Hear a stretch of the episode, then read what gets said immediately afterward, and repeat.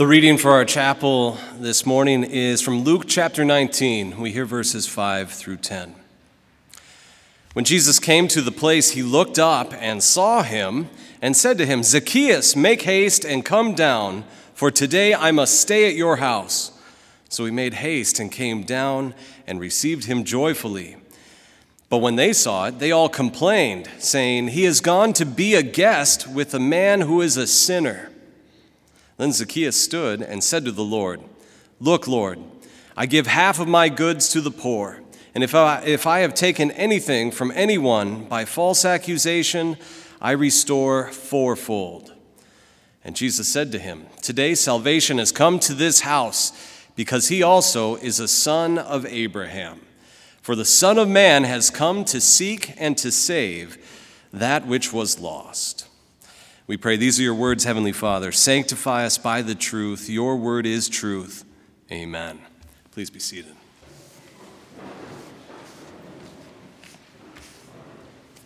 We know about Zacchaeus, don't we? Zacchaeus was a wee little man, so says the Silly Children song. And the Bible does explain to us that he was short. He had to climb that tree in order to get a view of Jesus because he couldn't see through the crowd. But that silly children's song, it also describes a spiritual truth about Zacchaeus. He was a wee little man in a spiritual way, for he was one who fell far short of the glory of God. And yet, what does Jesus do for this, this man Zacchaeus? Jesus seeks him out Jesus saves him. And to many people, this is infuriating. To many people, this seems unfair. Why would Jesus do that? Why would Jesus waste his time on such a sinful man? The people in our text were wondering that. They were shocked, they were stunned, they were frustrated, annoyed, angry that Jesus would decide to go and stay with the most unworthy sinful, unlikely man in all of Jericho. And Jesus was going to go and be with him.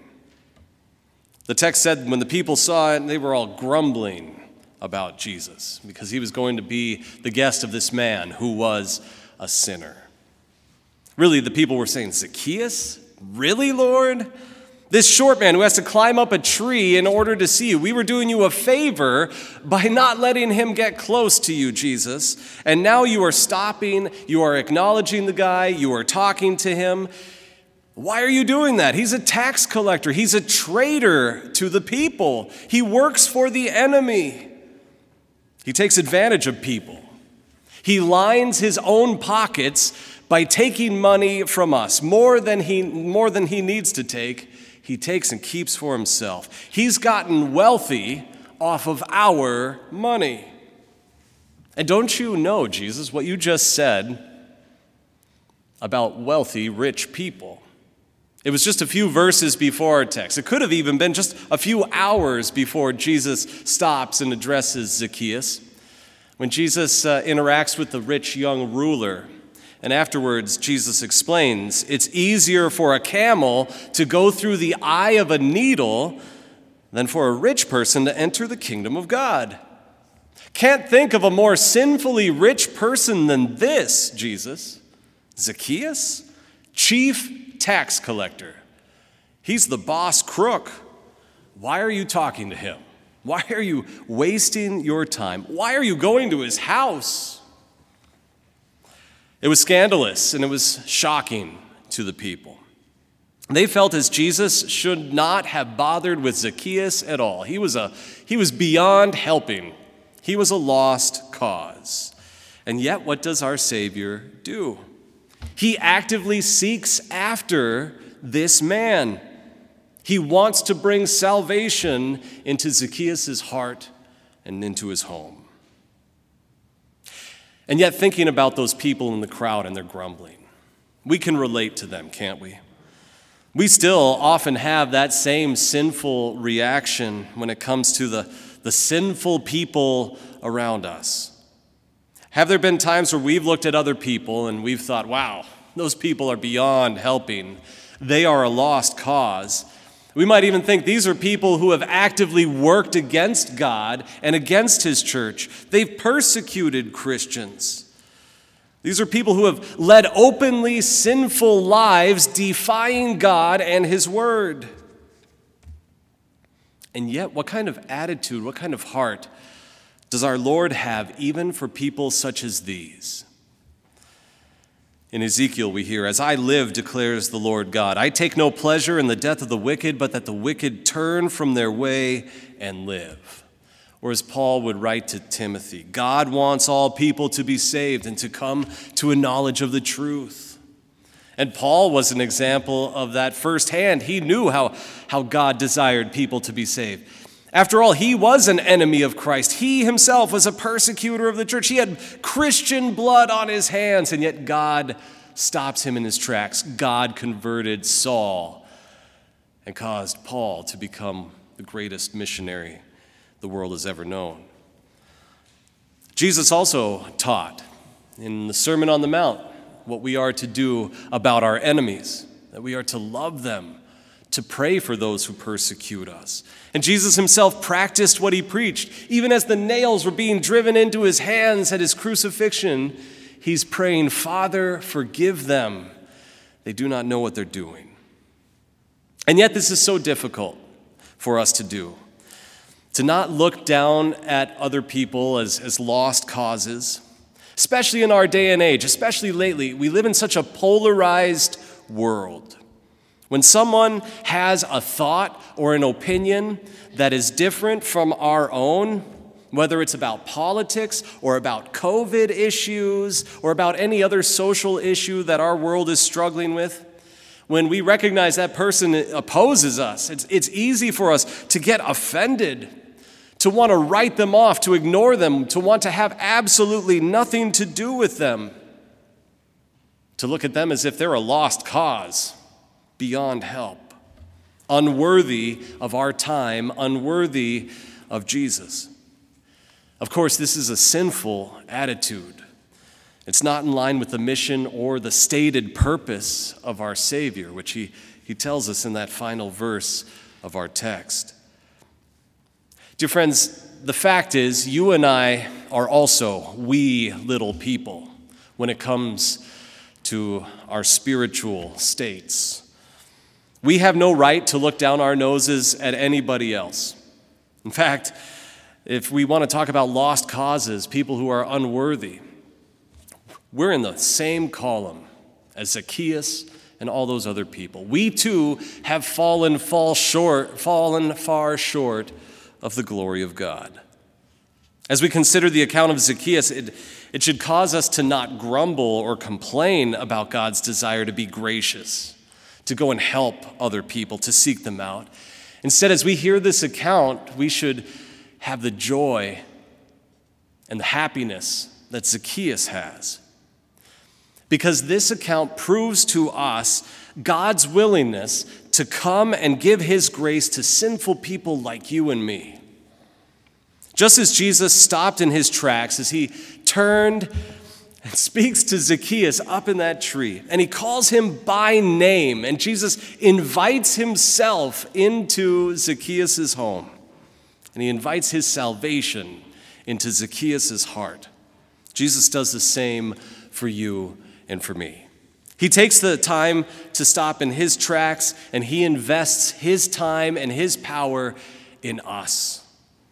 Jesus is seeking to save us. I love how St. Augustine, he was an early church father, he was one who led the early part of his life eh, as a sinner. He was drifting far, far away. And yet he recognized how God was out to seek and to save him. And for that reason, St. Augustine called God and he referred to God as the hound of heaven. He's intent on searching you out, he's intent on tracking you down, he's in pursuit of you and me. He desires for us to have forgiveness of our sins. He desires for us to have salvation. And so, just like Zacchaeus, our Lord stops and he now calls you and me by name. That means he knows us, he knows us well. He's fully aware of all of our sin, all of our guilt, all of the mistakes we've made, all of the baggage that we have trailing behind us. And yet, what does He do? Does He say, uh, lost cause, not worthy of my time? No. He desires to come to us. He's seeking you and your salvation. He desires to come to you and give you what you need forgiveness of those sins, salvation. St. Paul wrote uh, in Romans chapter 5 While we were still helpless, Christ died for the ungodly. While we were still sinners, Christ died for us. While we were God's enemies, we were reconciled to God by the death of his Son. And we see this here in this text. It's the point of the account of, Zechariah, of, of Zacchaeus. And it's, it shows us the dedication that Jesus has to seek and to save the lost. How wonderful to know that there are no lost causes, that there are no people who are unworthy to Jesus, that He is actively at work to bring salvation even to the chief tax collectors and notorious awful sinners. Jesus is the one who brings these individuals, who brings us also to true repentance. He's the one that changes hearts. He did that for Zacchaeus. We see the fruits of Zacchaeus' faith professed because Jesus had come into his heart and was abiding there. Our Lord Jesus is dedicated to seeking out those people and changing their hearts who would otherwise be lost. And this includes you and me. It's a dedication that we see even uh, at the incarnation. The Son of God descends from heaven. He takes on human flesh and blood to become our brother in order to help us. We see this dedication continue on as, as Jesus lives his life under the law, the law that we failed to live under. Jesus fulfilled it perfectly. He earned righteousness, a righteousness that he now desires to share with you and me. We see this dedication of our Savior to seek and save the lost, especially as he willingly goes to the cross. There he takes our sins, he takes the sins of Zacchaeus, he takes the sins of all people of all time, and he suffers and dies to pay for them all in full. And now God the Father shows his dedication to us and how we are. Uh, that we have his salvation. When on that open, when on Easter morning we see that open and empty tomb. Our Savior, he's not dead and buried. He's alive. He's triumphant. Sins have been paid for. The people that were mad at Jesus, they were mad that he was going and associating with this sinful man, a sinful man like Zacchaeus. They thought that really Jesus would be sinning, that Jesus himself would become guilty by association with such a sinful person. But in this case, with Jesus coming to Zacchaeus, it really works in the opposite direction. It's not guilt by association. Instead, it's innocence, it's righteousness by association. Jesus' presence brings righteousness, it brings salvation to those with whom he abides. And this is what happens for us too. Our Lord Jesus comes to us now through the preaching of his word.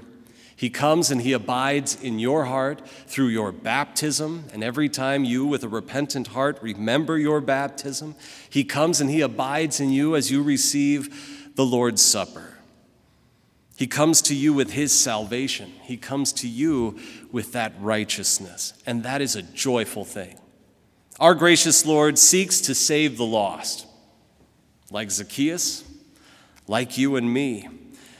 God's grace, his desire to seek and save sinful people, is something that we should never get frustrated about. Instead, it's something that should comfort us, it's something that should give us constant joy. It shows us that wee have a Savior, Jesus, who is happy to bring his salvation even to sinful people, we little people like you and me. Thank you, Lord Jesus, for seeking and saving the lost, for seeking and saving us. All glory be to him. Amen.